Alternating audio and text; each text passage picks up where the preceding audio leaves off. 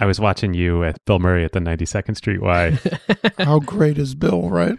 he's like the worst interviewer ever, but he's hilarious. He's Bill Murray.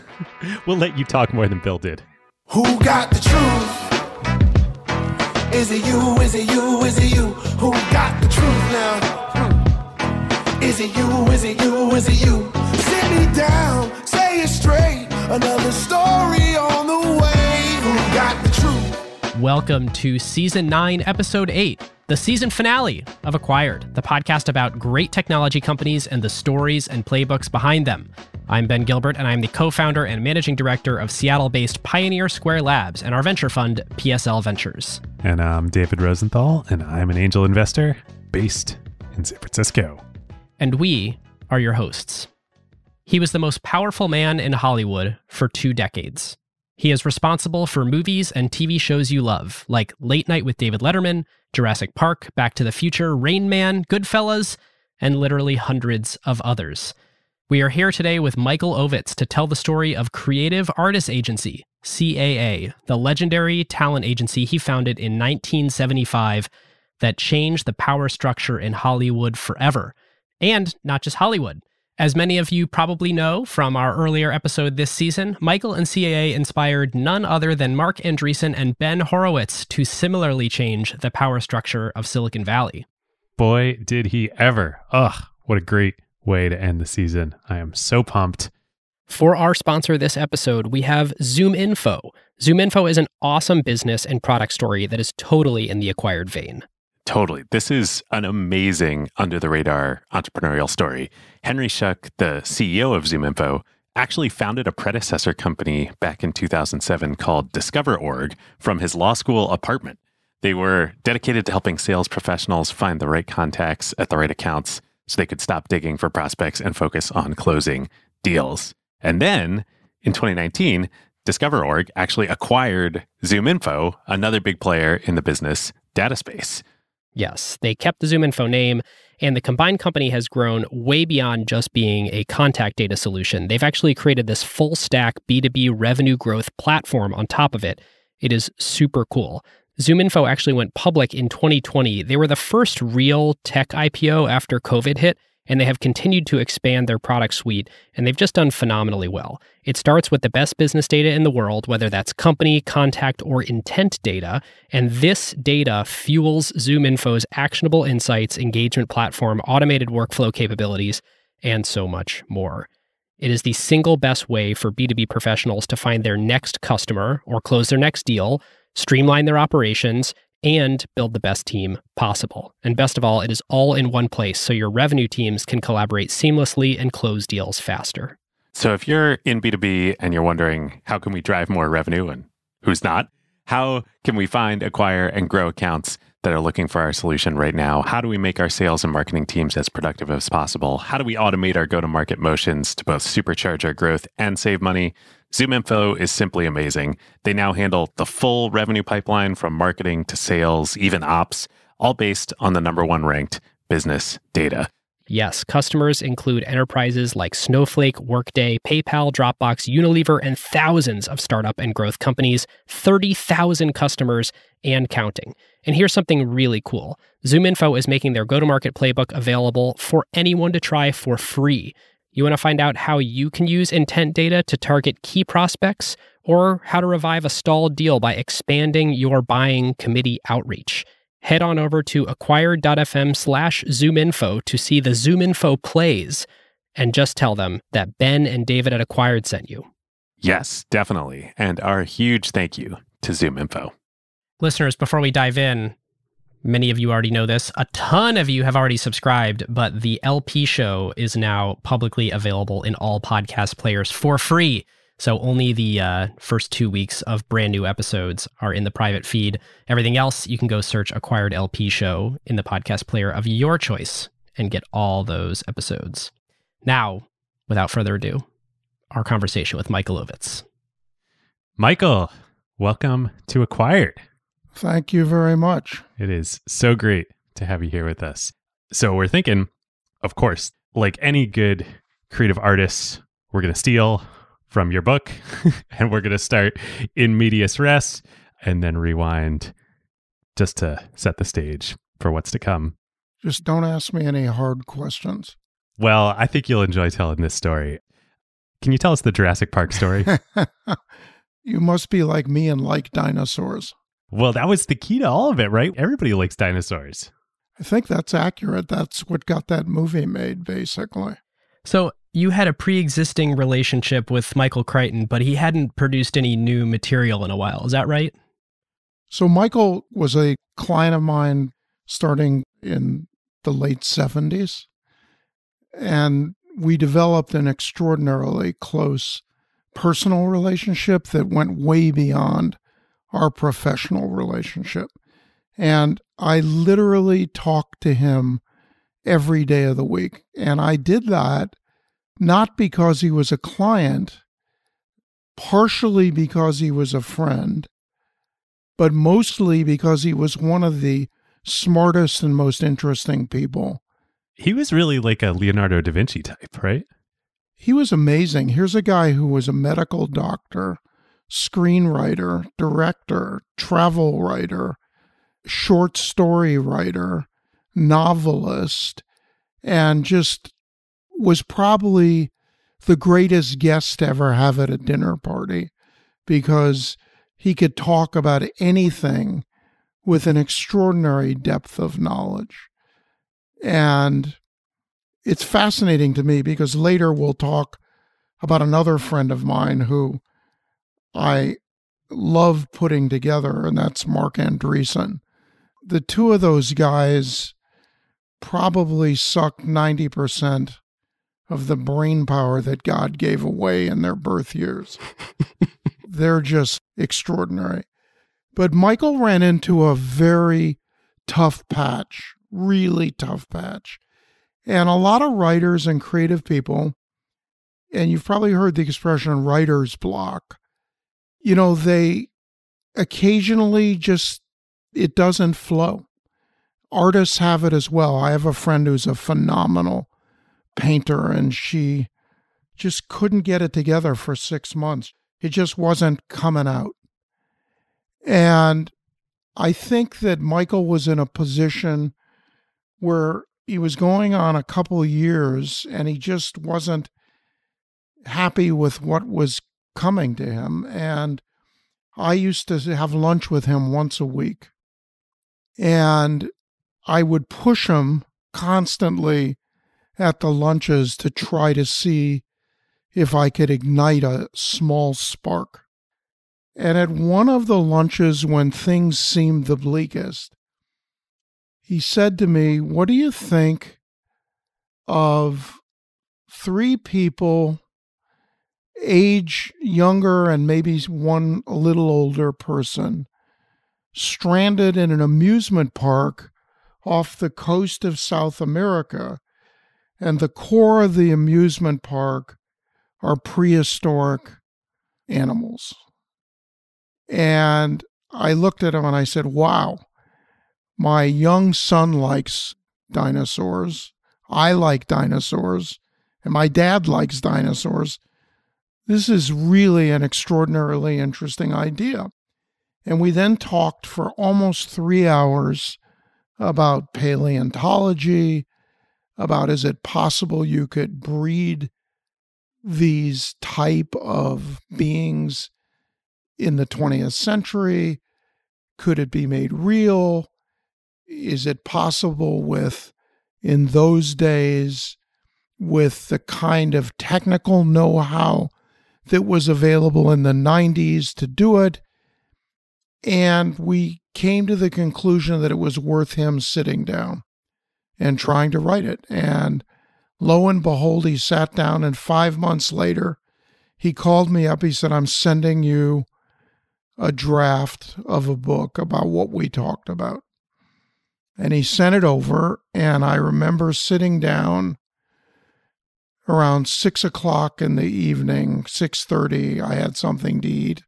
I had left the office early, and I just started reading typewritten manuscript pages. And I didn't finish until around three in the morning. And I called him at 7 a.m. and I said, this is the best thing you've written in 10 years. And I said, I just couldn't stop turning the pages. Just as an aside, one of the great tests of whether something works or not is how quick you turn the page.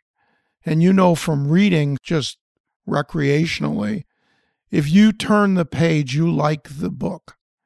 And I just devoured this book. And I said to him, I said, look, this is brilliant. It'll make an amazing book. It'll make an amazing movie. And I said, there's only one guy in my mind that can make this movie. They're not two guys or three guys or four guys. There's one guy, and if we don't get him, I would be worried about what this movie looked like. And he said, Who? And I said, Steven. And in our world, there are certain people that have single names. There's Madonna, there's Cher, and there's Steven. of course, Steven Spielberg, who was also the one director who is not your client. He was not my client, and I wanted him to be a client very badly. So my brain started to work on overtime. And basically, I said, Michael, I'm going to call Steven. So at 9 a.m., I called Steven. We talked, and I said, I've got something I want to send you. And I know you don't read at night. So I'm going to call your wife, Kate Capshaw, and I'm going to ask her permission for you to disappear tonight and read. This is like a classic agent trick, right? Is to call somebody's spouse. I had no choice because I had to create a sense of urgency around this, but also I didn't want to oversell and I didn't want to undersell. So he agreed. He said, Call her. I did. She agreed. Sent him the book. He said, How much time do I have? I said, You've got today and tomorrow. And lo and behold, the next morning at 7:30 in the morning, my phone rang and it was Steven. He said, This just knocked my socks off. He said, I couldn't believe this book. He said, I'm making this movie. And what year was this? So this was about a year before the movie was made. 91, 92. It's very unusual to begin this level of pre production on a movie even before the book is published. I mean, this is on the first version of the manuscript, right? Yeah, this is highly unusual. What's even more unusual is I asked Steven to commit to the movie subject to a budget, and we had no distributor and no financing. And Steven was the most sought after director in the business. And to his credit, he said, okay. And I called his producer, Kathy Kennedy, who oddly, her husband, Frank Marshall, was my college roommate. Whoa, no way. So I had a little credibility there. And Kathy runs Lucasfilm now, right? Or no credibility, David, depending on how you look at it. And I said, Can we get a budget on this book? He said, Sure. He said, But do you have a script? I said, No. So I sent him the book, sent her the book. They both read it. We did a rough budget, and Michael decided to write the script, subsequently brought in some help. And basically, I went to Universal, which was where Steven was housed. And I called the head of the company, Sid Sheinberg.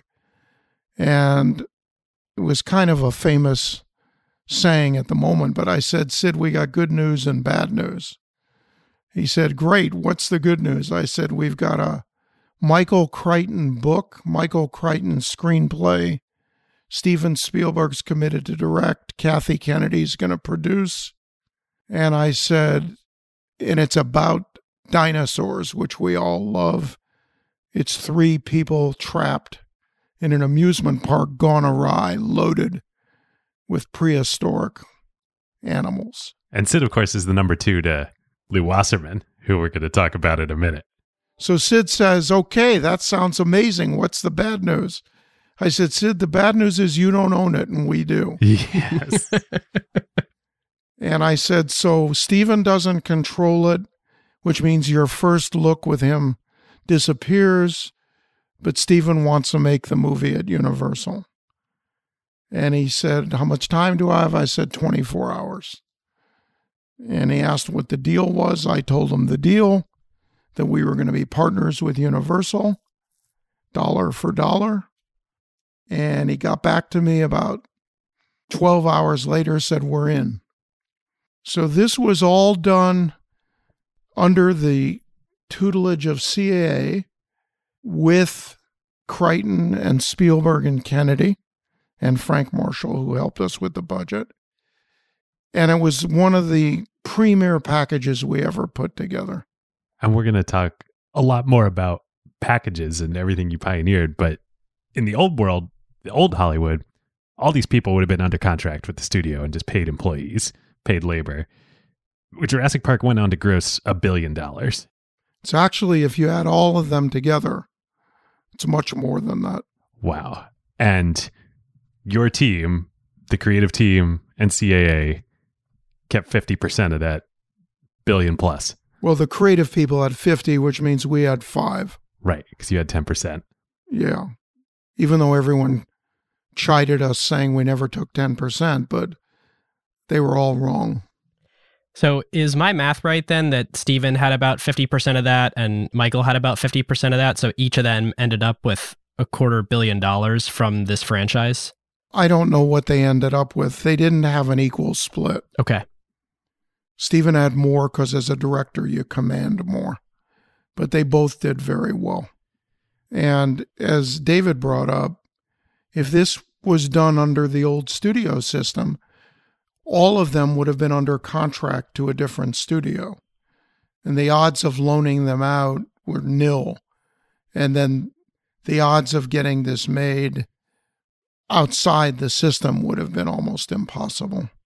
Before we dive into this old system that David's going to take us to here, I just want to point out how unusual it is I mean, you represented Michael, and for years, you know, he's sitting there with writer's block, and you're just getting lunch with him every week, like coaxing him along, trying to figure out what that next big thing is, even though, you know, he's your client and you're spending all this time and attention. But the agency business model is to get 10% of what actors, directors, writers are creating. And if he's not creating anything, you're spending a ton of time with him as obviously client, friend, and as your belief in his future that sort of made this all possible.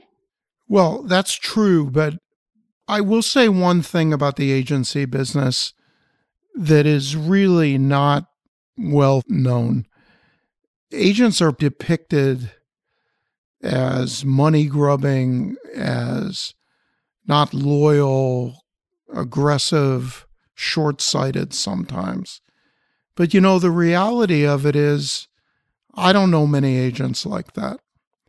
The agents that I dealt with at CA, the agents that I competed against, were vigorously and ferociously loyal to their clients. A lot of them were in the same position I was with Crichton. There is zero chance that I would have let that guy down. None. And I knew he was having a tough time. And it was my job to be there for him, period not a discussable issue, not a choice, not an option. I had to be there. And I will tell you, I tried some hokey things to get them stimulated. You know, I brought them other people's ideas. Sometimes I'd bring him an idea so bad to try to get a chuckle out of him, where he'd look at it, say, What are you thinking? And I said, Well, I'm thinking that maybe you'll think this is so bad that you could do something just a little bit better. And frankly, the agency, to their credit, went around telling everyone that Crichton was working on an original. And by the way, that was unequivocally untrue. He was working on nothing. I mean, he could barely get out of bed in the morning. He was really wiped out. He felt he had just spent all his creative currency. So my job was to just back him up and stimulate him into thinking that he could do it again. You know, back when all these folks were under contract, and really, I mean, reading about old Hollywood and learning how the old studio system worked, to me, it's like a sports league. There were five teams, the major studios, then a couple independents, a couple major minors. they were all a sports team that had the owners back in New York and had the GM and the manager. Those were the studio bosses. And then all the actors, directors, writers, they were players. They were like LeBron James. They might be you know paid well. Well, that's a bad example because the players make so much more money now. But It's like a f- NFL player in the 70s. yeah, they played for the team. And if they didn't go out and play, they would get suspended. I think that you could safely compare the studio system to today's NFL. And they had people that made a lot of money. They had artists that were getting, in their time, substantial sums of money. You know, the Douglas Fairbanks, the Mary Pickfords. Then, if you moved into the next era, the contract players, the Clark Gables, the Jimmy Stewarts, the Cary Grants, they were paid in those days money that was unthinkable. Even for the folks where it was a large amount, it was committed up front, right? They didn't get a share of the proceeds until who was the first to really get a gross proceeds deal? Well, the first is the famous story of the movie Winchester 73, where Lew went into the studio and suggested a lesser front money payment for a piece of the back end. Prior to that, artists were paid what's called flats, which is a flat fee.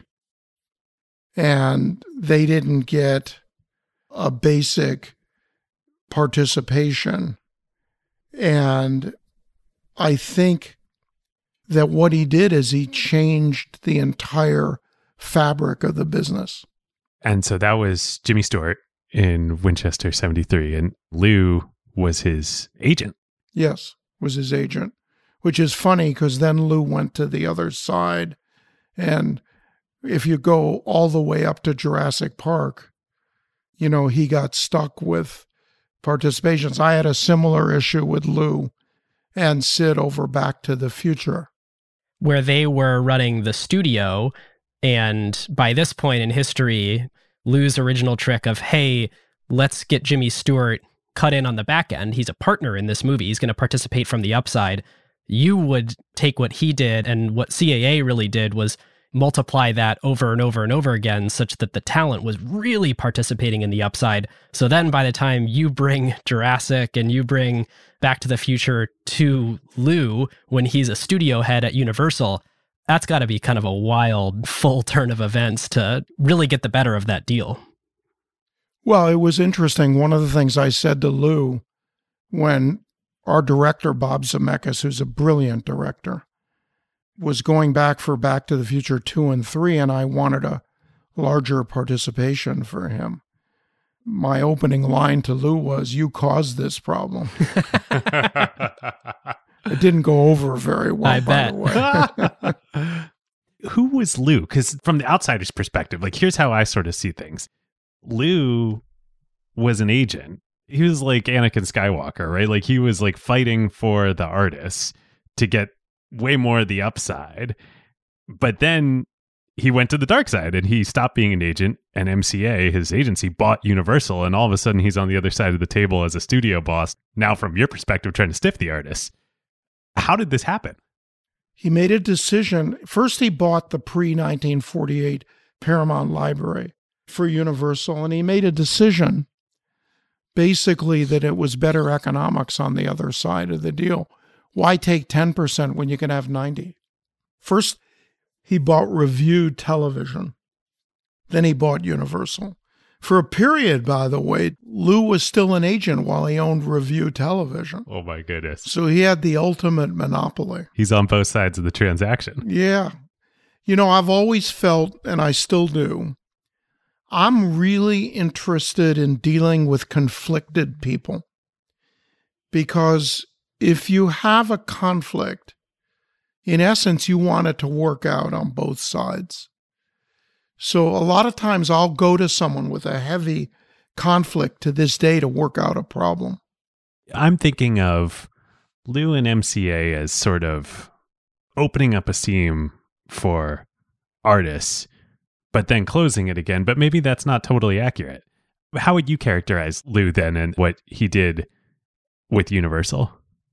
they gave participations out. They didn't stop it. They negotiated hard and tough on their side, no different than we did on our side. But they were sympathetic too. They didn't just say, look, we're not doing this, we're reversing it all.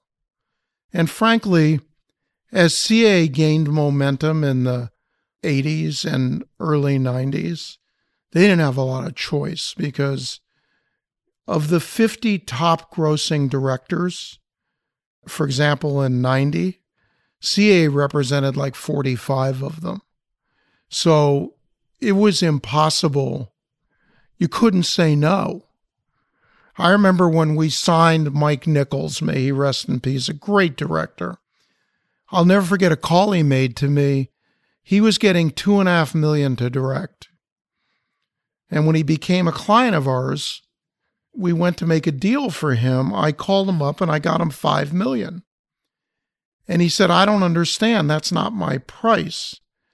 And I said, Well, it is in the context of being a CAA client because 5 million was what the top directors made at that point in time. So I said, Mike, you're a top director.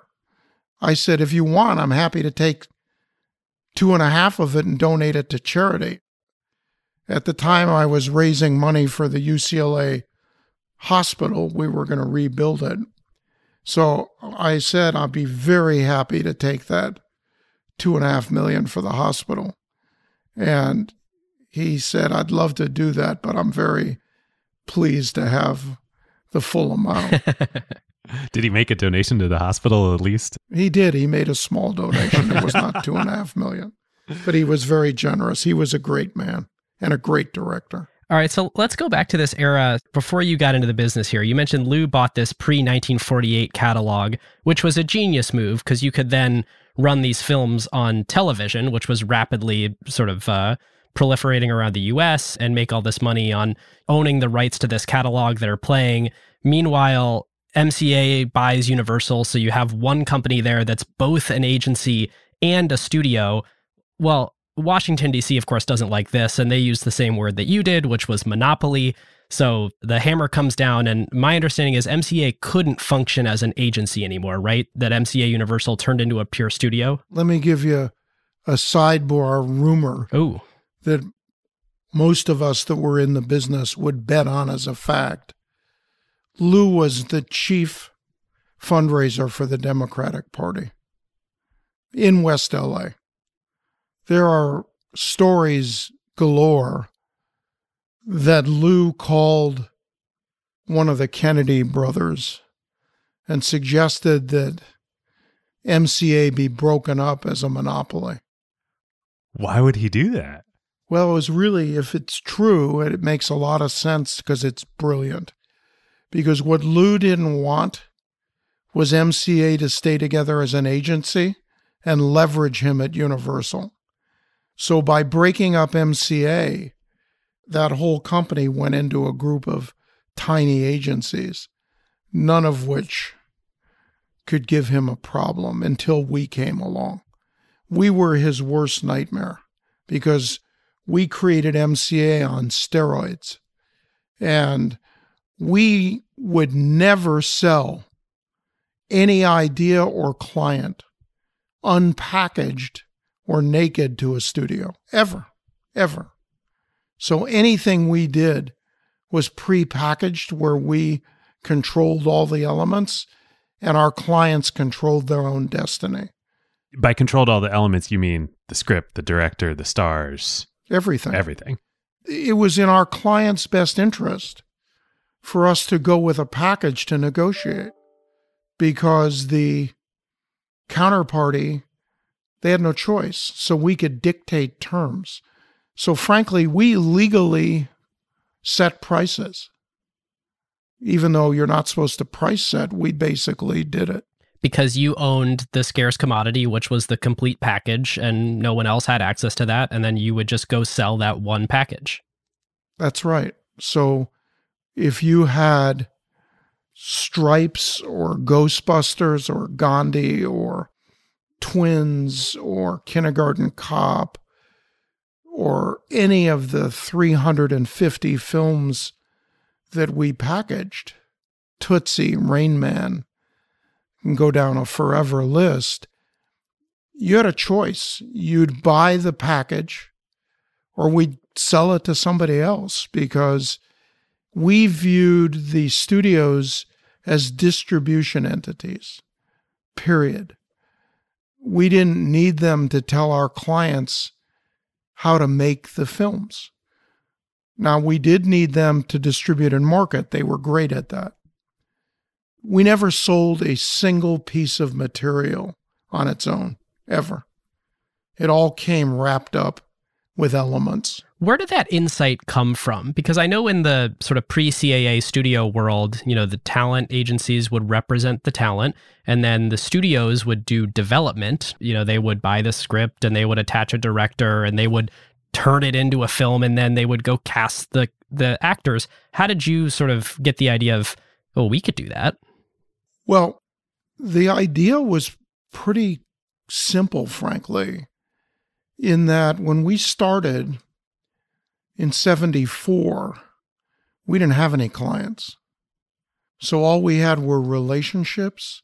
So all we could do is put elements together and try to attach ourselves and hang on to a bucking bronco.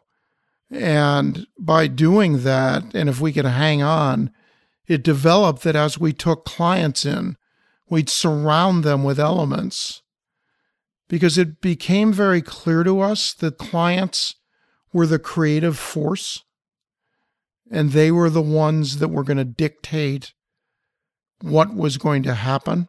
It was kind of the same reason that I encouraged everyone at the agency to read a lot of magazines. Now, you can't think of magazines today the way we did. Because in the 70s, 80s, 90s, and early 2000, magazines were vital part of the culture of the country. They were the internet. It's correct. Pre internet, my thesis was that art directors of magazines and editors were always six months ahead. They had to be because it took three months to get a magazine out and a month to let it sit on a newsstand. So they had to think six months in advance. So I urged everyone at the agency to read. We had a list of a hundred titles that they needed to look through every month. I subscribed to 200 magazines. And I didn't read them all, but I would sit and thumb through them while I was on the phone. So, you know, I would read things like Golf Digest, Motor Trend, Automobile, Car and Driver. Why did I read those? Well, I'll tell you why. When I met Paul Newman, I actually had something to talk to him about because Paul Newman loved cars. Now, could I talk for days? No, but I had enough to get through an hour. So, whatever we read, current events, you know, we read women's magazines like McCall's and Redbook and Vogue and Marie Claire. Why did we look at these? Wanted to see what fashion looked like.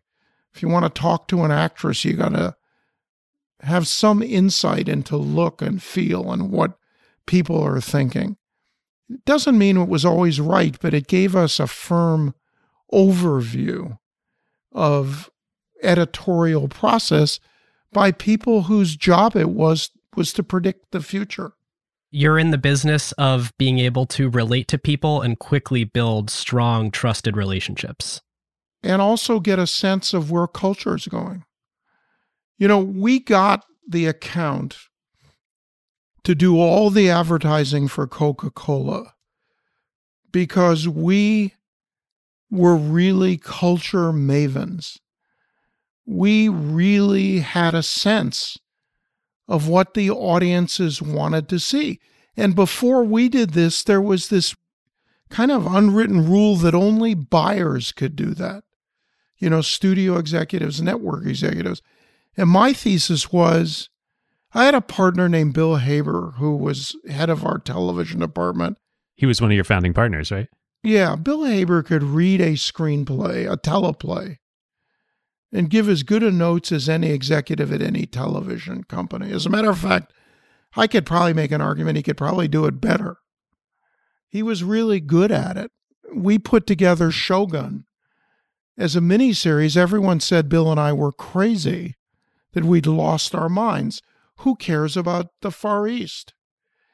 And how do you make a TV series about a bunch of Asians and one an Anglo? Well, it was our point of view from everything we were reading that Asia was becoming a very hot commodity in the 70s and 80s. People were really interested in what was going on. The rise of electronics and electronic companies like Sony and Matsushita, Panasonic, National, these were major players in our business developing hardware for all of the software that our clients were creating. And those are the kinds of things we would think about. But moving back to Coca Cola, we weren't in the ad business, but we had a sense of what people wanted to watch. So I was at a Allen and Company conference, and Herb Allen was on the board of Coca Cola. And of course, the CEO and president of Coke were at the conference. And we were having a coffee out on Herb's porch.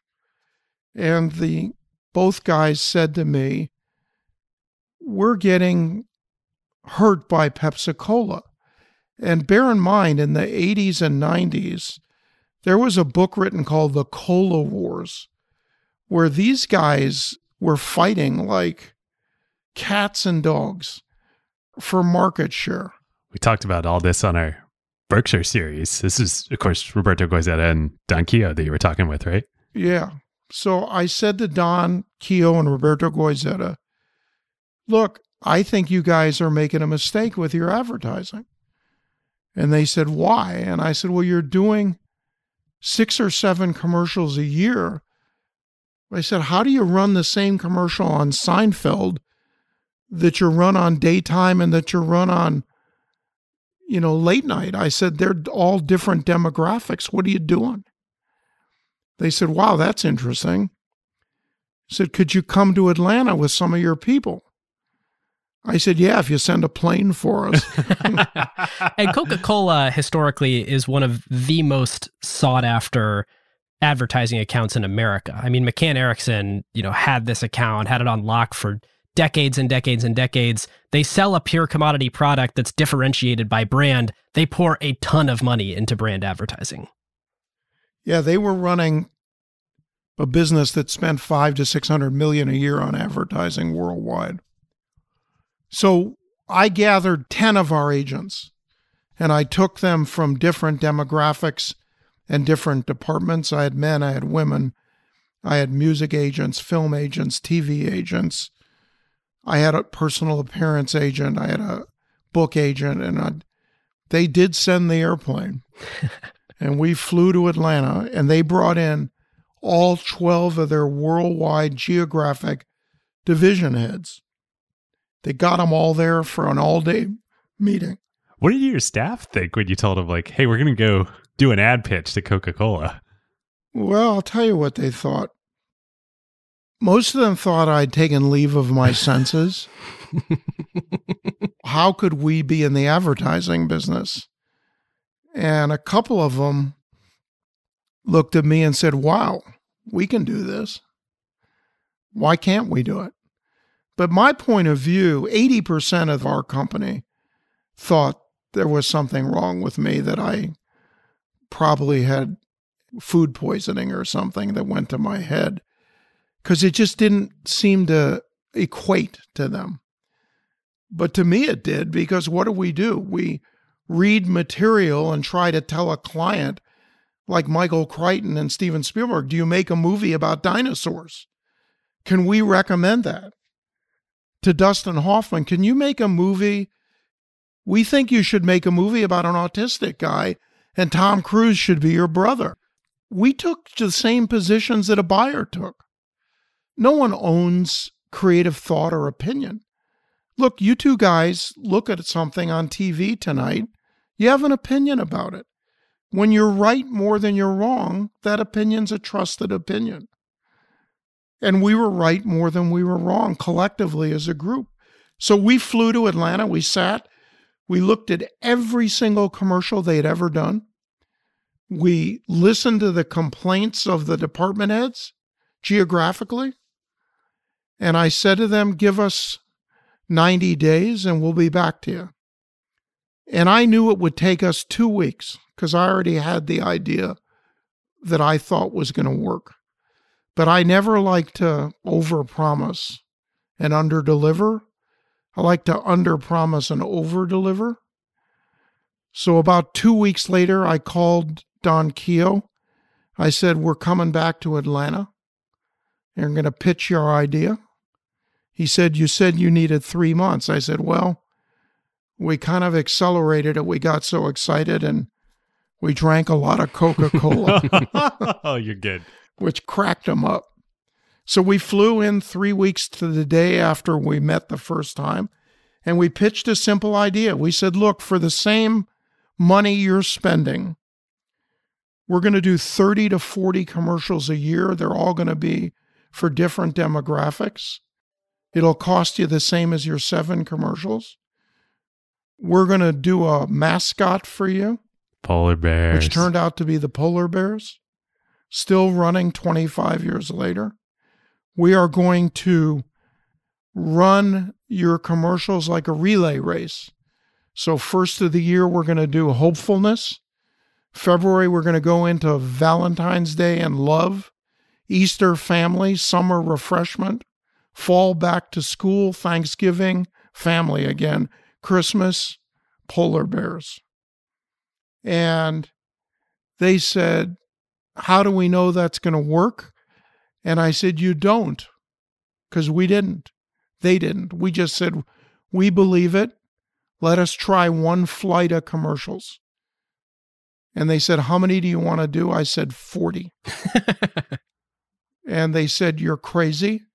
But if you want to do 40 for the seven, the budget for seven, you got it. So they asked us, then they called back and backtracked because McCann had been their agency for 40 years. And they said, Will you come do what's called a shootout? And I shootout is where you come in and all the ad agencies pitch to the executives. And I said, We will do a shootout if Don and Roberto attend, the CFO, Doug Ivester, attends because he is the keeper of the money. Your head of marketing, Peter Sealey, attends, and three or four of your other key executives attend. And we'll do it. And they said, okay. And they set the date. It was set, I'll never forget this, for 11 o'clock on a weekday. And I flew our team of five people in the night before. We checked out the room we were going to do it in. We rehearsed what we were going to pitch. And we went for a very nice dinner. I bought everybody new Armani clothes. And we got up the next morning. I'll never forget this. We went to the gym. We had a nice breakfast and we walked in at a quarter to 11 and sat down and we looked the part. One would say it's a show of strength. And at 5 to 11, the McCann people, there were 35 of them, drifted in having just gotten off a 6 a.m. flight from New York. And I'll tell you, they looked like they were all in a blender. They kind of looked like live smoothies. They were wrinkled and ratty and all screwed up, and nice people too. But whoever said to them to fly in the morning made a critical error. Anyways, they flipped a coin and they said they won. And we were hopeful that they would say what we thought they would, which is they'd go second. Because we wanted to go first and blow their doors off. Of course. And we did. They won and they said, We'll go second. And I said, Great, we'll go first. And we went in and we presented 35 ideas and we acted them all out. And each one ran 30 seconds. And we did it crisp and clean with music, with expression, with enthusiasm. I started it. A guy who just passed away named Len Fink and Shelley Hochron, who worked with us, went in and helped us. Len, I remember, did a commercial about a dog and he barked like a dog. He got on the ground. and we had these guys. And I will never forget, I was sitting next to Bill Haber, but next to me was John Dooner from McCann Erickson, and then a guy who had been friends with Don Keough for 35 years. They were drinking buddies. And this guy wrote Dooner a note, and I saw it by accident. And it said, We're screwed. and sure enough, we finished. And then they came up. They were so bad that after seven or eight minutes of presentation, they sat down. We got awarded the account. And of the 35 commercials we presented, they approved every single one. Wow. And these commercials, am I understanding right that coming into this, you know, you didn't have big name actors wanting to do commercials. You didn't have movie caliber directors doing commercials. But one of your aces in the hole was not only are we going to come up with these great concepts, but we're going to go get our A list CAA talent to do this. And we did. We got a lot of our top directors who were between movies to do the commercials, paid them well. They made money. You made money. Coke did great. Everybody was happy. But more importantly, you know, it's funny, our competitors put out all this press. CA is going to use their clients to make commercials. How stupid, blah, blah, blah. I'll never forget one of our clients, Dick Donner, who did Superman called me up laughing. He said, I just read this article in Variety that we're all stupid for doing these. He said, I just cashed my check. he says, I'm between movies. I couldn't be happier. I just want you to know that. We thought out of the box. Nobody else did. And when we did the commercials, I said to Roberto, I want you to premiere them like a movie. Invite the press, and run them all because 35 30 second commercials is less than 20 minutes. And he ran them for the press. And the press we got was insane. We got the cover of Time magazine, which was important at the time. We got a love letter in the New York Times. We got unbelievable press, except for the advertising journals. Shocking. Who said we were robber barons. And, I'm shocked. Shocked. yeah, we were ruining the business. But here's the factoid that is fascinating. This is prior to people knowing the word or its meaning outsourcing. McCann Erickson had 300 human beings working on the Coke account. We had six. And we edited everything. We just didn't make them. But we hired a company called Rhythm and Hues to do the animation. They weren't on our payroll, but they did a great job. Right. Those polar bears cost a lot less than Tom Cruise. Let's put it that way. The polar bears we did very reasonably, and we delivered 35 commercials for the cost of seven. One quick sidebar, then we'll move on. We sent the bills to the CFO, who was a friend of mine at the time, named Doug Ivester, and we sent a bill for a commercial called Timeline that we made on an Apple IIe computer in black and white. And it just showed the timeline of Coca Cola at various times in history. And we sent a bill, I think, for, as I recall, for like $35,000 for a 30 second spot. And that was probably more than it actually really cost on that computer. So they sent us a check for three and a half million dollars. And I called up. I said, What is the three and a half million for? Is this a bonus? He said, No, we thought you made a mistake on the invoice. No one's ever done a commercial for us for anything less than three and a half million. So we just we didn't want you to run out of money because we were a little shop. And I said, Doug, I hate to tell you this. I'm not going to cash the check, but it was 35 grand for the commercial. He said, I can't believe you did that. That's the kind of stuff we did. That's wild. So, we're talking about this point in history where you had already become this big successful agency. You were already representing these people, branching out into things like trying to take on Coke's advertising. Can we hear the entrepreneurial story from you of how CAA came to be in the first place? Because you really started with nothing, like zero. It's actually pretty simple. I'll try to give you the highlights. A group of us, there were probably 15 young agents at William Morris, maybe 20, all in our 20s. And I was the assistant to the president at the time. Bill Haber ran the TV talent department. Ron Meyer was a first class talent agent. Roland was a, and Mike Rosenfeld were TV packaging agents. And basically, we noticed a disagreement philosophically with where they were taking the business.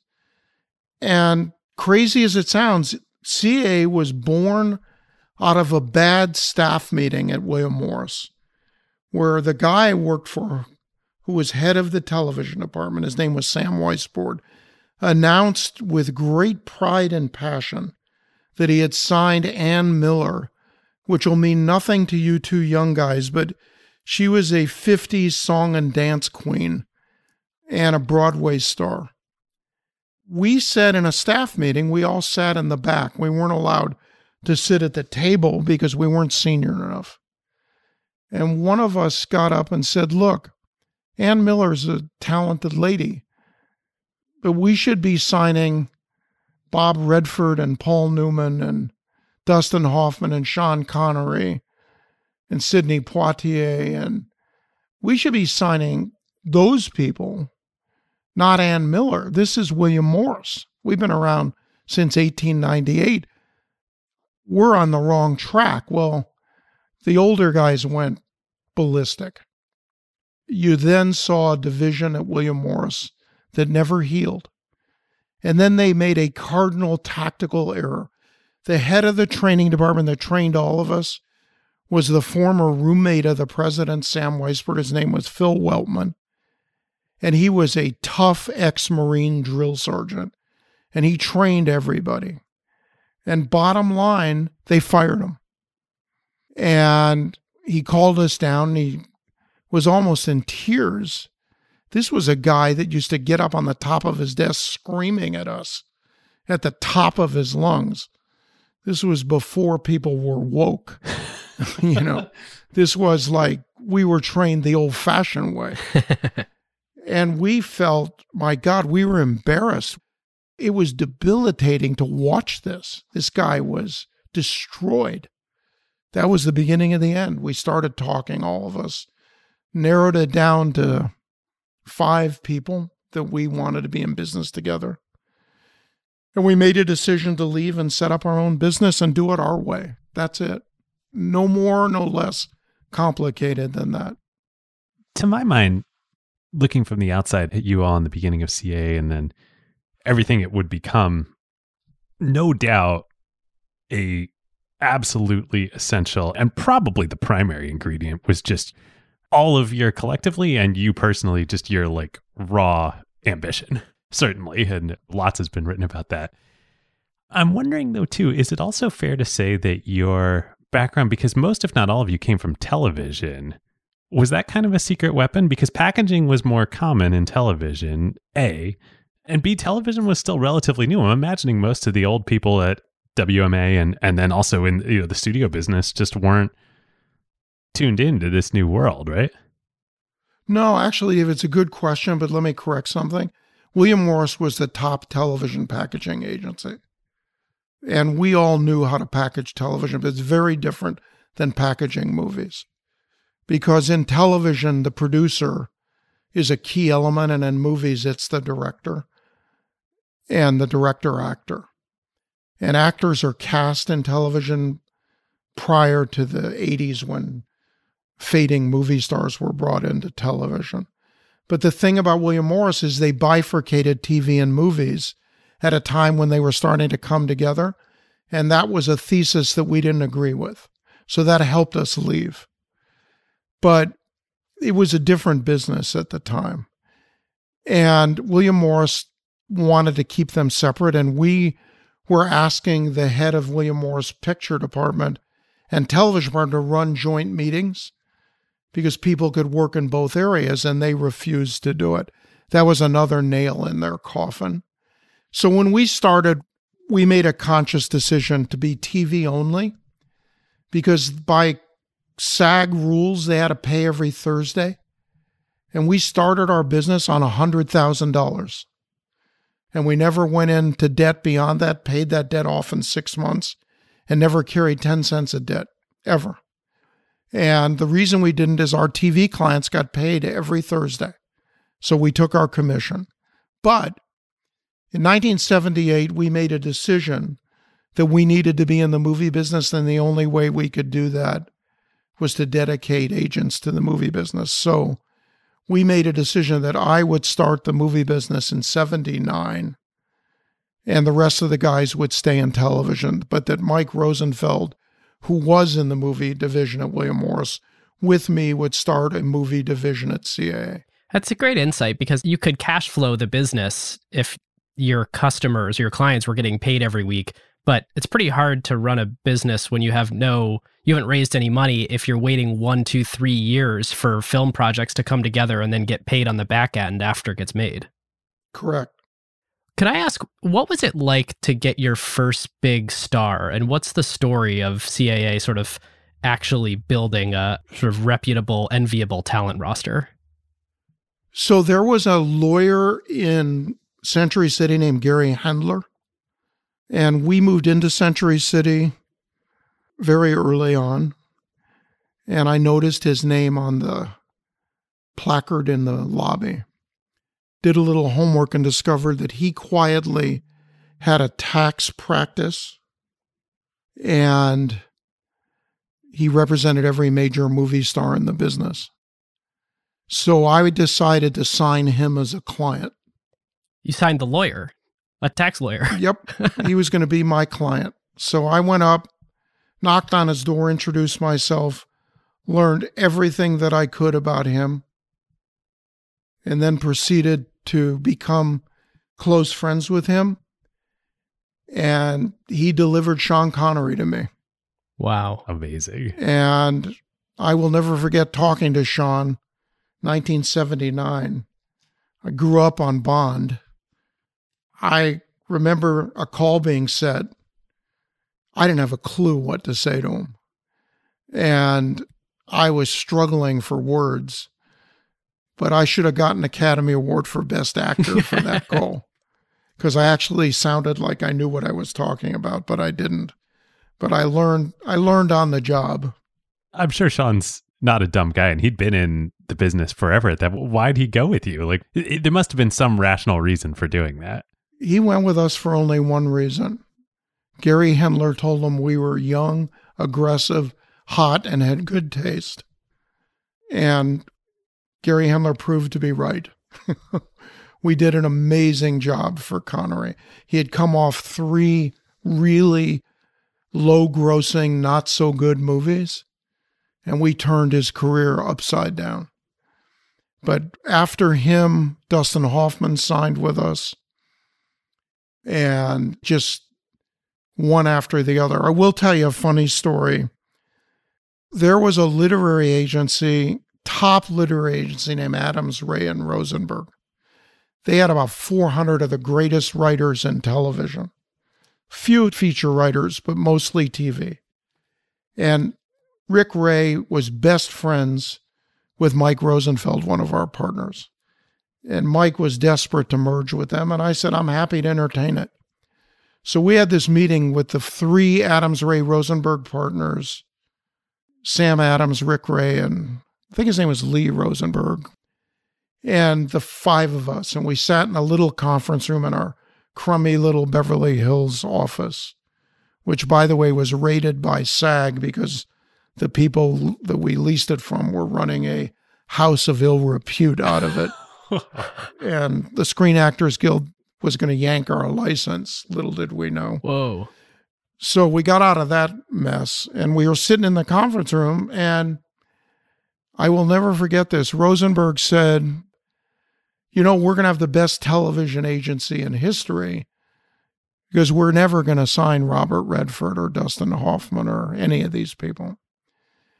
And this was before we signed Sean Connery. And Ron Meyer and I looked at each other and Mike Rosenfeld, and we looked at them, and I said, Well, that's not true. We're going to sign all those people. Yeah. And they said, You're nuts. You're not going to sign any of them.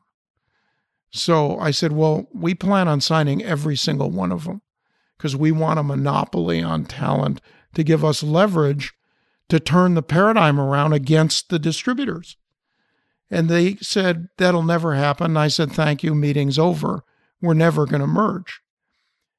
And about six months later, we signed Connery. And then every week, we signed a famous movie star after that. And didn't you take out an ad in Variety announcing it? Yeah. Thanks for reminding me, Ben. We took out these giant red ads in Variety every Friday and the Hollywood Reporter on Monday. And it said CAA is pleased to announce the worldwide representation of Robert Redford, Sean Connery, Dustin Hoffman, Sidney Poitier. And we just went on and on. And every time we ran an ad, I ripped one out of the variety, folded it up, and mailed it to Adams Ray and Rosenberg. and it got to be a stale joke after a couple of years. Well, this feels like a huge principle of yours in CAA, which was really strength leads to strength. It seems like you were always looking around and identifying what's the new way that we've become more valuable and how do we leverage that into the next thing. Can you talk about that and some of the other ways that you just, by sheer force of will or by counterpositioning against other agencies, how you were able to be different than everyone else around you and win? Well, we were different for one solid basic reason, which is that we basically worked as a team. So if the two of you were clients of ours, you didn't have one agent. What we resented at William Morris is that one agent coveted one client, and you couldn't go anywhere with that because human nature is such that eventually there's a relationship problem. It just is. The longer you're around someone, the more there's a relationship problem. So we went ahead and put teams on people. We had some clients that burned through three, four, five agents, but they never left us. As a matter of fact, in a 25 year period, I think we lost under five or six clients. We never lost clients because we had teams of people on them that they could relate to. No actor ever had a literary agent. We'd have a literary agent on an actor. Well, why would we do that? Well, it would be stupid not to. Why wouldn't we? What does an actor do? All they do is read scripts to see what they want to do. What does a literary agent do? All they do is read scripts to see what actors' roles are available. So we were in a state of shock that actors didn't have literary agents. When we looked into it, we were saying, wow, are we stupid or is everyone else stupid? I mean, obviously, you all were young and aggressive and willing to think differently. But why was the competition so weak? I don't think they were weak. I think they were very comfortable in the old shoes. They liked the one on one, they coveted representation. Their meal ticket was their individual clients. At CA, your meal ticket was how well the whole company did. If the company didn't do well as a group, every individual suffered. Who owned these competitors? Like you said, you know, when CAA did well, y'all did well. Like it was partnership. How were economics structured at other agencies? They just made what they called market deals.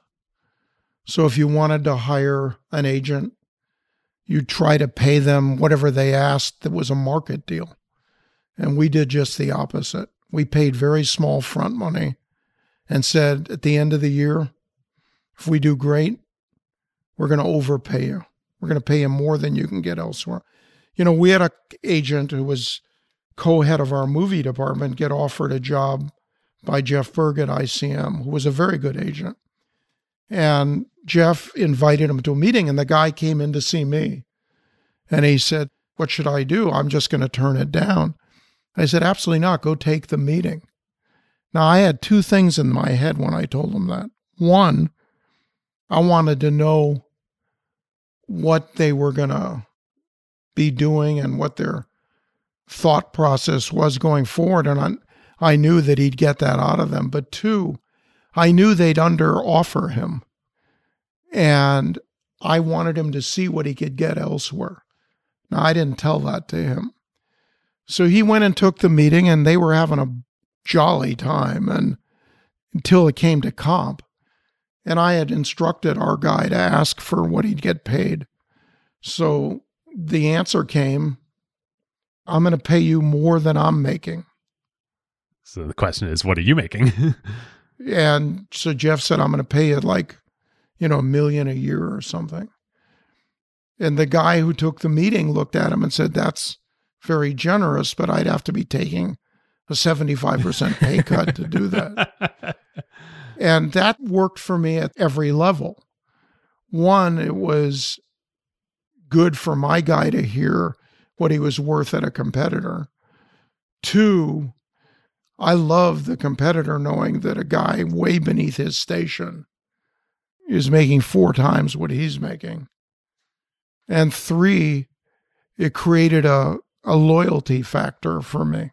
And why were you able to just make so much at CAA and frankly just overpay to keep people there? Like, what was it structurally about CAA where you were able to just run this incredible cash flowing business?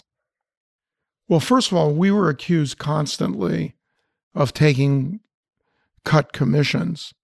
And finally, people realized we couldn't be paying what we're paying to people if we were cutting commissions. Secondly, we had a monopoly on the high end TV and film business.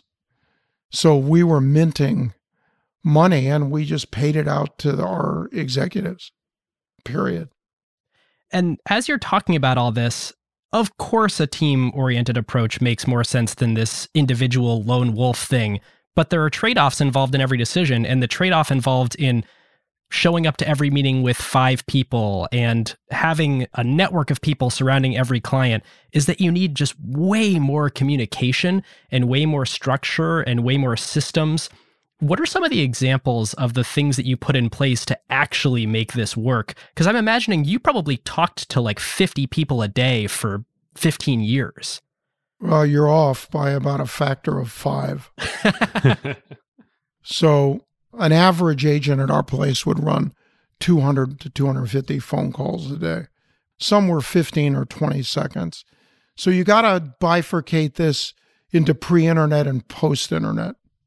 So pre email, we had a system that we developed that was fail safe. One, return all internal clients first. Two, you don't go home at night without returning every call. And three, we had a, what's called a buck slip system which was everyone had buck slips, which were these pieces of kind of heavy paper that had your name on it. And you'd write a note to an associate. And I would say, Ben spoke to Scorsese, recommended Goodfellas. Call me if questions. That would get sent from my office to that person's office, to your office in real time. It was our form of email. Then he had to answer me that he had read it. So he'd strike it out and answer it, send it right back to me. So when Scorsese called him, which he did, he'd say, Fantastic, Marty. I heard that Michael talked to you about Goodfellas, couldn't be happier about the decision. And then Marty goes, Wow, these guys are on their business. Is there an archive of all these somewhere? Nah, they're all trashed. Oddly, we locked up our trash every night, just so you know, because we found someone going through our trash. And that was really scared me to death, if you want to know the truth.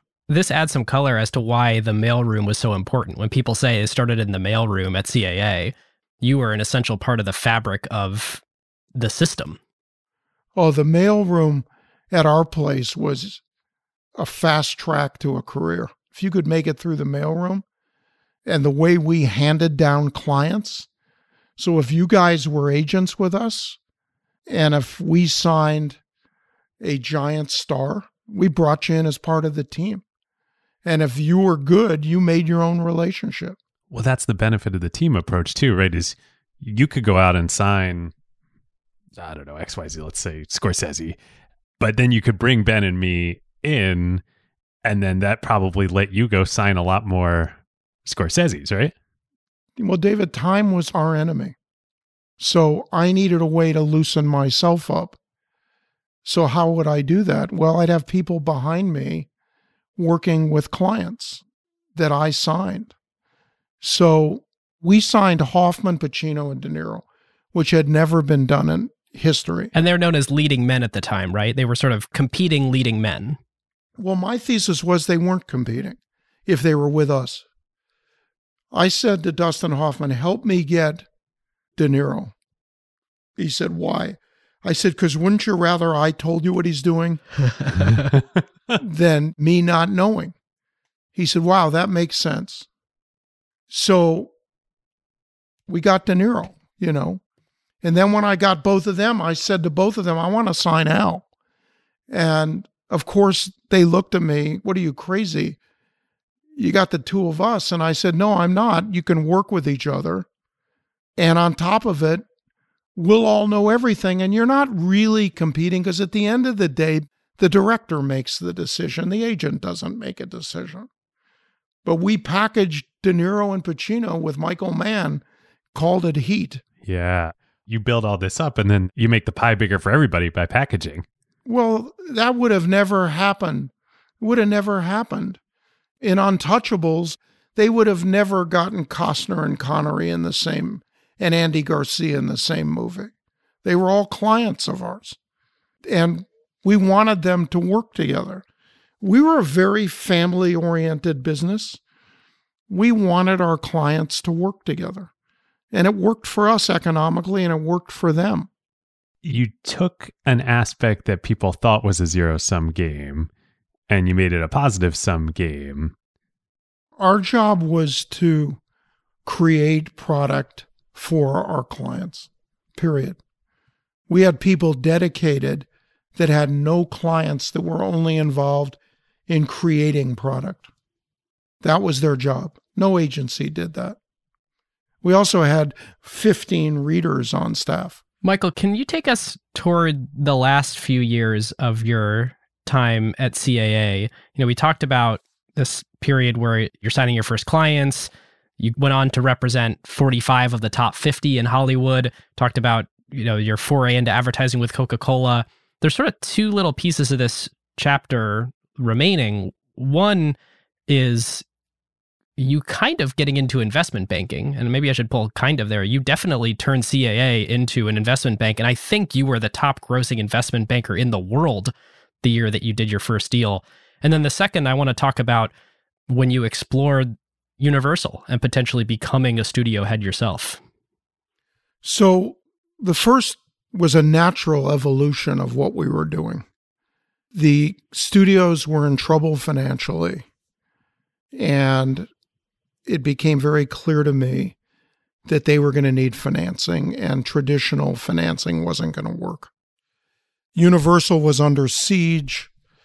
People were taking stock positions, corporate raiders out of New York. Columbia was in trouble. MGM was in trouble. Warner's, believe it or not, was in trouble. So I was very friendly with a brilliant guy named Herbert Allen and Herb was an investment banker, taught me a lot about the business. We used to spend a ton of time together. And I got this idea that we could bring financing to save our marketplace because, frankly, if any of those companies went out of business, so did we. I couldn't afford for Universal or Columbia or MGM or Warner's to shut down or to reduce the scope of their budgets. CAA couldn't put up a $100 million budget for a movie. You needed a studio to finance it. Well, it was worse than that, Ben. We weren't allowed to produce. Ah. I had a white paper written by a the most prominent entertainment lawyer in the business at the time, Frank Rothman, who's passed away, great guy. And uh, he wrote a 10 page opinion that we couldn't produce because I wanted to go into that business with our directors and create a directors company. But we didn't want to take on the guilds. Plus, the Writers Guild and Directors Guild were run by CAA clients. Right. You'd be pissing off your clients. And we were settling strikes. Bill Haber and I settled one of the writer strikes in the 80s. We couldn't afford that. So, back to the studios being in financial trouble, literally, you have the reverse problem of Lew Wasserman back in the day of you now have the power on the sell side. You need fragmented buyers. I needed people that are buyers with money, period. So I started building relationships in Japan. First relationship I built was with a division of Matsushita Electric. And I hoped that I would be good enough in the meeting that the division would recommend to Matsushita that they meet with me. But before I got to that, I was representing people that were involved with Sony. And I got involved in the sale of CBS records to Sony and built a relationship with Norio Ohga, who was the number two at Sony, who ultimately introduced me to Akio Morita. And I became Morita's and Ohga's consultant. We consulted on the sale of CBS records. And then Mr. Morita came to see me and wanted to buy, get into owning content because he was upset that Betamax, which was a superior technology to VHS, was losing to VHS. He wanted to own a studio. So I started calling different entities that I thought made sense and brought Morita into meetings. And the first entity I called was Kirk Kerkorian, who owned MGM. And I had a meeting at my home one morning, late morning, pre lunch, with Akio Morita, Kirk Kerkorian, and myself to discuss selling MGM to Sony. And Mr. Morita was a very clever guy, and we were a great team. He came with a box and he stuck it in the middle of the table. And Kirk couldn't get his eye off that box. And halfway into the meeting, Morita opened the box and he pulled it out. And it was a tiny little video camera, which was a prototype for a videotape recorder camera. And Kirk was blown away by the fact that when Morita would take video of us in the room with natural light and play it back through our TV set, Kirk went nuts. It's the equivalent of Steve Jobs putting an iPhone on the table in 2005. So Morita just kept talking. And then Kirk said, How do you want to pay for this? And Morita said, you know, we would finance it through Sony and we have the cash. And then as the meeting ended, I could see that Kirk was lusting after this camera. Morita packed it up, put it under his arm, and left. Power move. And that was how we ended the meeting. Subsequently, I couldn't get traction with Kirk. So Herb and I started working on Columbia, which Coca Cola owned. And the rest is history. We worked the deal and through a long process arranged to sell Columbia and TriStar to Sony. And that became Sony Pictures Entertainment? Yes.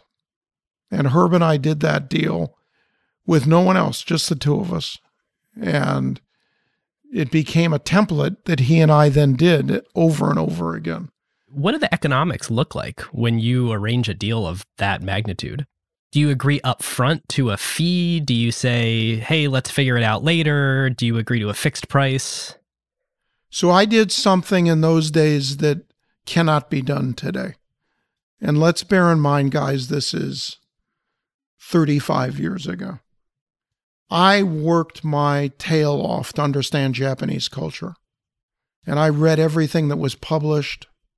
I studied the language. I studied the culture. I studied the art. I studied how they treated people. I read everything under the sun that wasn't tacked down. There was a Japanese American bookstore in Rock Center. I was their biggest customer. I love it. and I took a shot at something which paid off for me in multiples.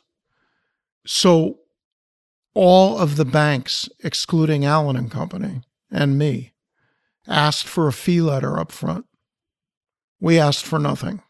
We said, look, if we do a good job, you can pay us an obscene sum of money. If we do a bad job, pay us our expenses and we're all good. You didn't specify what the obscene sum of money was.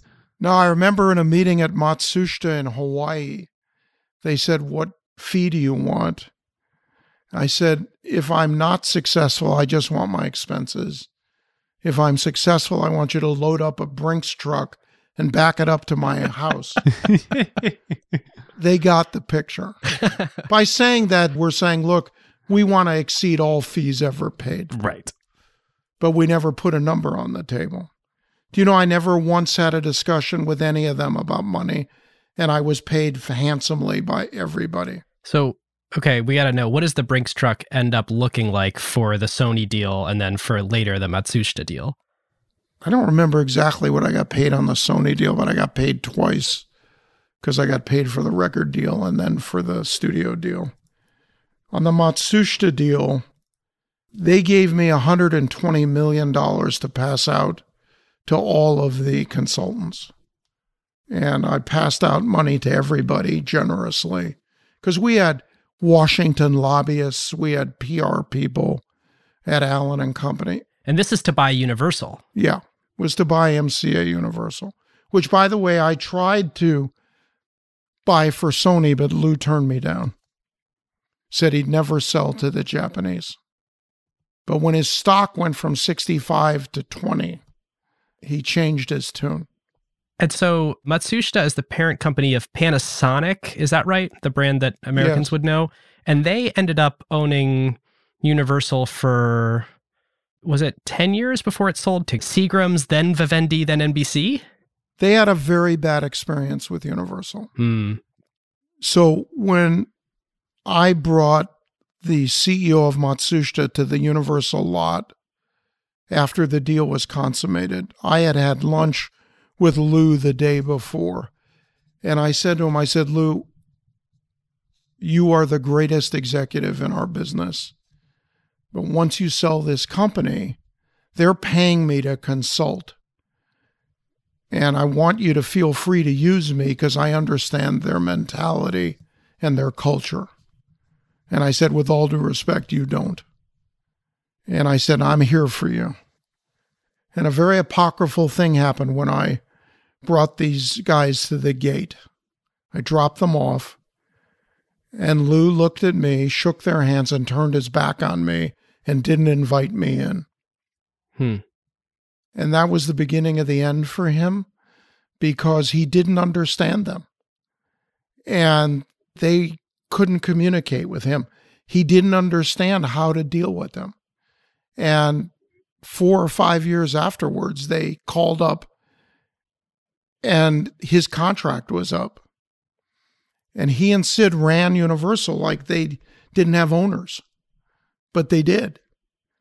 And they're smart guys, but they couldn't make the transition. And they didn't make the transition. Well, clearly, I mean, having read about him and even going back to the Sony courtship, clearly Lew and Sid didn't want to be owned. They didn't want to be owned. They took the deal out of fear of losing the company. The value of the universal real estate was probably 18 bucks a share and their stock was going down to 20. Wow. So it was a no brainer, a no brainer for private equity firm.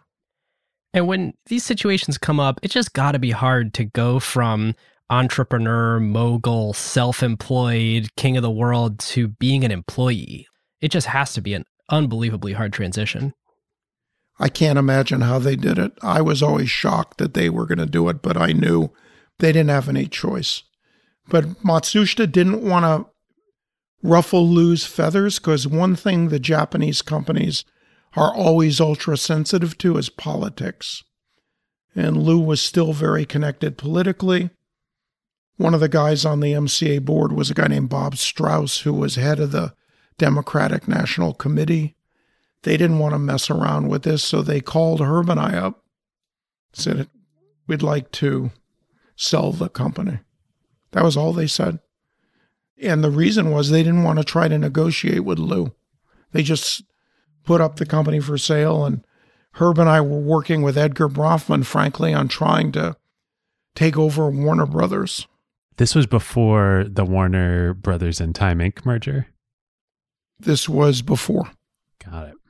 And we had quietly accumulated 14% of the stock through Allen and Company for the Bronfman family. And I met with Steve Ross three weeks before he passed away. He was one of the greatest guys in history of the business.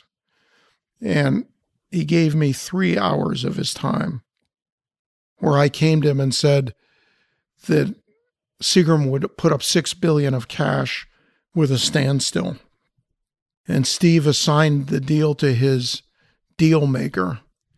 And then as he got sicker and passed away, it all fell apart. Well, Michael, as we come up toward the end of your tenure here at CAA, can you talk us through the generational transfer and the sale of the business to the next generation, the young Turks, and then your time at Disney after that? How did that all come to be? So I was pretty much hitting the end of my useful life as an agent. I was about to turn 50. I'd been working since I'm 16 in the entertainment business. First for Lew, right? At, at Universal. It was my first job, tour guide at Universal Studios. And I just didn't want to be in service anymore. Wanted to try to run a public company for five years and then, frankly, thought about going into public service, not private service. And I was very friendly with Michael Eisner. He was one of my closest friends. He had a heart attack and a quadruple bypass. Two of the board members started talking to me. And I spent a year talking to them on and off, on and off. And then Ron Meyer blew up. He just lost it. He just couldn't be in service anymore. He just, he was over 50. He had hit a point where he just couldn't talk to clients I will never forget this. He had a conversation on a Sunday that probably lasted six or seven hours with one of his clients. It was Sylvester Stallone. And he finished the conversation, tried to have a rest of his Sunday, and Sly called back and wanted to start the conversation all oh. over again. Oh. And that's a little unusual, but not completely unusual. that's within the realms of reality for an agent. Yeah, in the entertainment business, it is. Yeah. Look, actors are gypsies. They have no one to talk to except their agent. So Ron just couldn't deal. And also, I had thought about going to MCA, and at the very last minute, they tried to change the deal, and it became clear to me that Edgar wasn't in charge. And just too many signs as a deal maker said to me, this isn't going to work. Now, that was before Ron decided to quit. So I figured I'd stick it out another year. And then afterwards, Ron had already made up his mind to leave, and I should have realized he had two feet out the door. When he left, it just made me take the Disney conversation more seriously. The board members that were friendly with me, one of the board members owned a boat with me. We were really tight. And he said, We want you to come over and create the culture here that you had at CAA. And Michael was sick. He wasn't supposed to work every day. I always like to say, I am the greatest cure for heart disease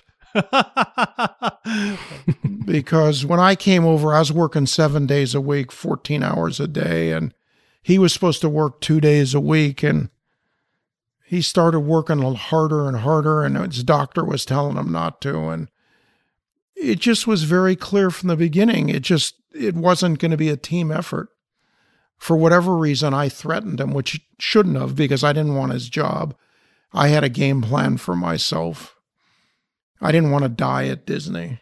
I didn't want to die at CAA. I wanted to try different things with my life, like what I'm doing now. I love what I'm doing now. And all of the training I had as an agent has led me to a career in the digital world that's fantastic because what am I doing? I'm packaging.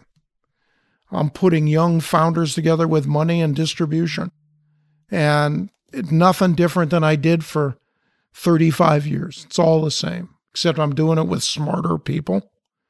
And I really enjoy it. But when I got to Disney, it was very clear there was a head to head conflict, and Michael undercut me every chance he could. And after a couple years, I just didn't want to deal with it anymore. And it's was one of those things.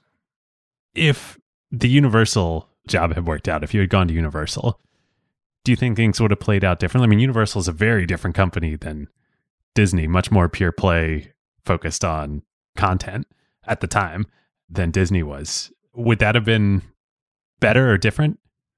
You know, David, I'm going to tell you two things that both conflict with each other because you asked a really smart question.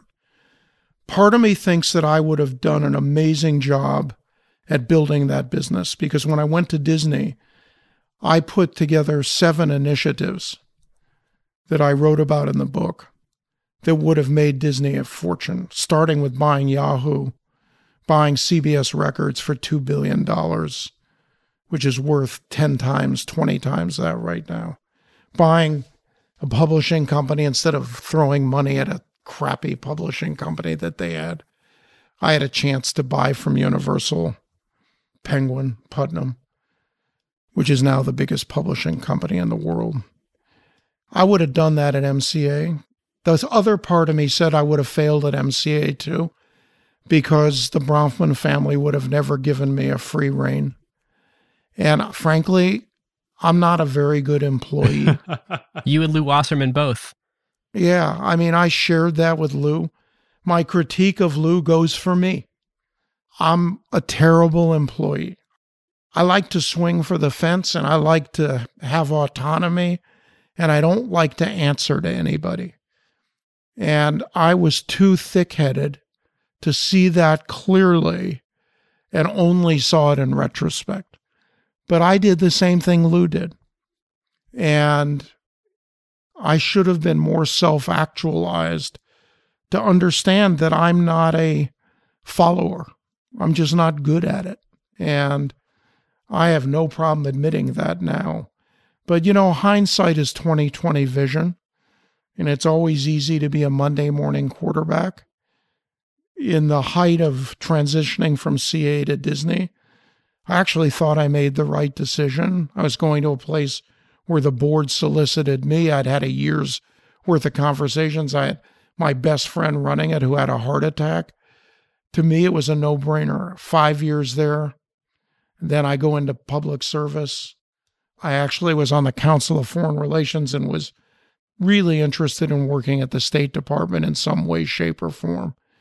And I had a whole game plan. But you know, the best plans of mice and men. And reflecting back on that, having one of the world's best deal makers, both in Hollywood and then proven in the corporate environment, that seems like a natural fit for the State Department. I felt really good about going into government service. I really did. And whether it was a State Department or something else, I would have felt really strong about doing that. But look, I made a game plan for myself, just like I used to make for my clients. And I made a mistake. And I didn't take into consideration certain things that I should have. But at the end of the day, it worked out fine. I made a good settlement at Disney, made me comfortable. I took some time off. then went right back to work. And a guy named Marc Andreessen and his partner Ben Horowitz kind of saved my skin, you know. They asked me to be on their board in 99. They gave me a roadmap. At LoudCloud, right? Yes, at LoudCloud. They gave me a roadmap to a new career. And they're two of my favorite human beings on the planet. They're smart as hell. They rival Crichton in intellect. They are loyal. They are smart. They are wise. And they are true, true friends. And they beat me up pretty good, which is hard to do. And they did it brilliantly and set a path for me that changed my life yet again. I had a third career. So, you want to talk about luckiest guy on the planet, you're talking to him. If you would have asked me in 97 if I was a lucky guy, I would tell you I was pretty stupid. But by 99, these two guys came to the rescue and showed me another way to use my skill set, which I do every day now. And weirdly, it's how I got to you guys. You got to me through mutuality of interest in the world of the internet. Can we ask you what playbook from CAA you learned that you brought to technology? What are some things that you're doing the same or lessons you learned?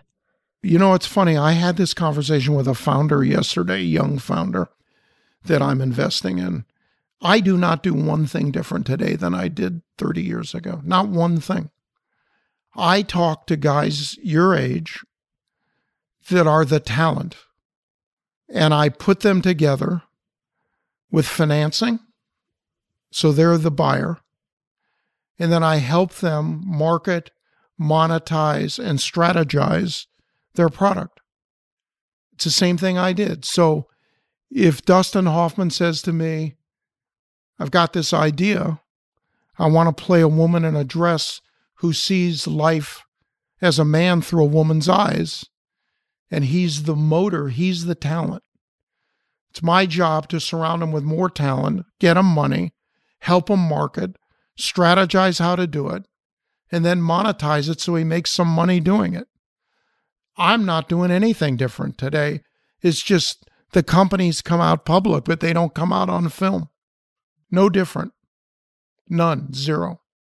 After you left CAA, the era was over. It ended up getting bought by private equity. The agency business, at least to our eyes from the outside, has been remade with WME and Ari Emanuel and Patrick Whitesell. If you had stayed at CAA, what would you have done there? What could have made CAA an enduring franchise that became a gigantic force rather than sort of apexing as you exited? So, you know, it's funny. I had dinner with Ari a couple weeks ago, and we were, you know, he was a trainee at the agency and one of the best we ever had. And I think he's done a fantastic job at building his business and diversifying it. I spent a lot of time, which very few people know, looking into how I could diversify CAA. Could I run it public? Could I sell it to private equity? Could I buy an ad agency? And I looked at buying J. Walter Thompson. I looked at bringing in private equity. And at the end of the day, I didn't know how to divide it up amongst the players. I couldn't figure out how to get it transitioned to a bigger entity. And Ari said, Well, yeah, Michael, you could have bought an ad agency and blown the company up. But I said, I said, Ari, this was 30 years ago. Economics were different, public entities were different, private equity was different. It just wasn't like it is today. And I couldn't figure out how to keep my core group and compensate them all. And I decided it was better to make a clean break and try to do it on my own in a different field. So, how could it have been? Yeah, I could have bought J. Walter Thompson. I would have gone into debt. I wouldn't have known how to give options in what to so many people at the agency. Because how do you tell a group that's all for one, one for all, and we're splitting all the proceeds, and then go through what all these companies go through is how do you give options out to everybody? Right. Because it was you and your founding partners primarily that owned 90 plus percent of CAA. No, we owned 100%. Okay. But there was no way to make everybody happy. And all I could see, frankly, was the agency disintegrating. And I like to think I made the right decision because, unlike the decision Lew made where MCA disintegrated, CA is still going strong today. They've done a great job in the core agency business. They didn't expand it beyond that, but that's okay. That's their prerogative. But I think the guys have done a pretty good job. It's not what I would have done, but it doesn't matter. It's not my company. But I'm still take pride that 45 years later, still in business. Good for them. I can't think of any other companies we've covered on this show in the 200 plus that you really were a true family business. I mean, it was a partnership, it was an LLC. Believe me, if I could have split up the business and made it bigger, I would have done it. Ari said, Well, you could have been a the biggest investment banker, as big as Goldman Sachs. And I reminded him I couldn't have been because A, I'd have to compete with them. And B, they're in a fee driven business. And that was the business I was looking to get out of. And by the way, at that moment, I'll give you the kicker, which I've never said to anybody. The thought of being in the client service business to big corporate clients was, boy, that soured my stomach because I had had enough of service. One thing about going to Disney that I will say was positive man, it's easier to be a buyer because you just, everyone's calling you. It's easier to be a buyer. Yeah. You created a lot of value and captured a lot of value in other scenarios and at other points of CAA's life. You created a lot of value at the end and made a pretty sweetheart deal for the next generation that you sold the firm to. And at least my research found that you sold all of CAA to the next generation for 200 million, which of course they didn't have in cash, and they were able to pay you with the profits over the next, I don't know, 5 or so years on an interest-free loan that you effectively made them. And keep in mind this is the business that has a enduring revenue stream of Jurassic Park and all these other franchises that have recurring revenue associated with it. I only cared about the business staying alive and I felt that if I didn't do that 20 people would peel off and do their own business. And I wanted the franchise to stay alive. Frankly, I didn't care if I got paid immediately or five years down the road. It made no difference to me. It wasn't about that for me. I was very lucky. I made quite a bit of money as an agent. It wasn't a driving force for me.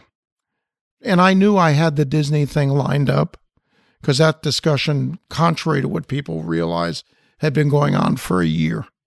It wasn't fresh. So I knew I had that and I was going to get paid handsomely to go there because they had outlined a deal to me. Before Frank Wells died, he tried to get me to come over. I was closer to Frank Wells than Michael Eisner was. Ah. Oh, wow. Frank Wells was part of a trifecta at Warner's. It was Frank Wells, John Calley, and Ted Ashley. So Wells and Eisner, Wells wanted me to come and be the third part of the trifecta because that worked for him for 20 years. So I knew what I was getting into and I knew money wasn't going to be a problem. Well, Michael, that's it for our storytelling and our analysis sections. Thank you so much for being here with us today. My pleasure. It was really great. I appreciate the time. I appreciate your homework. And I appreciate just being a part of what you're doing. I like what you're doing. I'm glad to be a part of it. Oh, thank you, Michael. Thank you. I'll be shortly sending David a contract with my fee structure. the Brinks truck is en route. All right, guys, take care of yourselves. All right, Michael. Thank you so much. Bye bye. Well, a huge thank you to our sponsor for this episode, ZoomInfo. If your company wants to supercharge its ability to find, acquire, and grow customers while also becoming more efficient, it is a no brainer to start using ZoomInfo.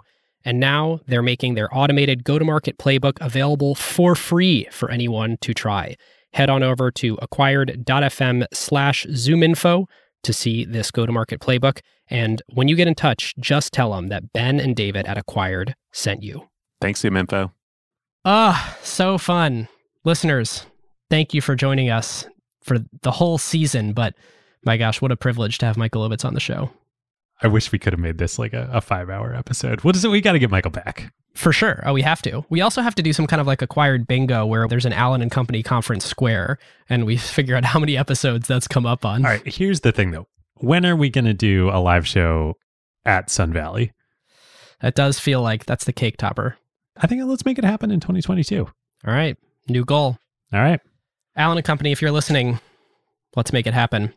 Listeners, we want to wish you a happy holidays. We want to say thank you for being with us this season. Thanks to the close to 100,000 who joined this year, or maybe over 100,000 of you who joined this year. Thanks to all the new folks who signed up for the LP feed. LPs, of course, we love our LPs. They make the show possible. I'm saying this before the Zoom call, but I'm sure we'd had a great LP Zoom call for uh, everyone who could join before we left for the holidays. And uh, we'll be dropping some more fun, exclusive LP only content in the future. For now, if you want to check out all 50 plus LP episodes that we've done, that back catalog is public. So go check it out. Search Acquired LP Show in any podcast player. You can join the Slack at acquired.fm slash Slack. You can get your dream job at acquired.fm slash jobs. David, there's so many slashes. We're like the creative artist agencies of tech podcasts. Start doing some packaging. Well, Michael would say we would probably be stepping on his territory, but package some startups in the acquired community. It's happened. It happens in the acquired Slack all the time. It totally has happened. People have met co founders in the Slack. I know people have raised money in the Slack too. A hundred percent. It's pretty cool. With that, listeners, thank you. We'll see you next year. We will see you next year. Who got the truth? Is it you? Is it you? Is it you? Who got the truth now? Huh?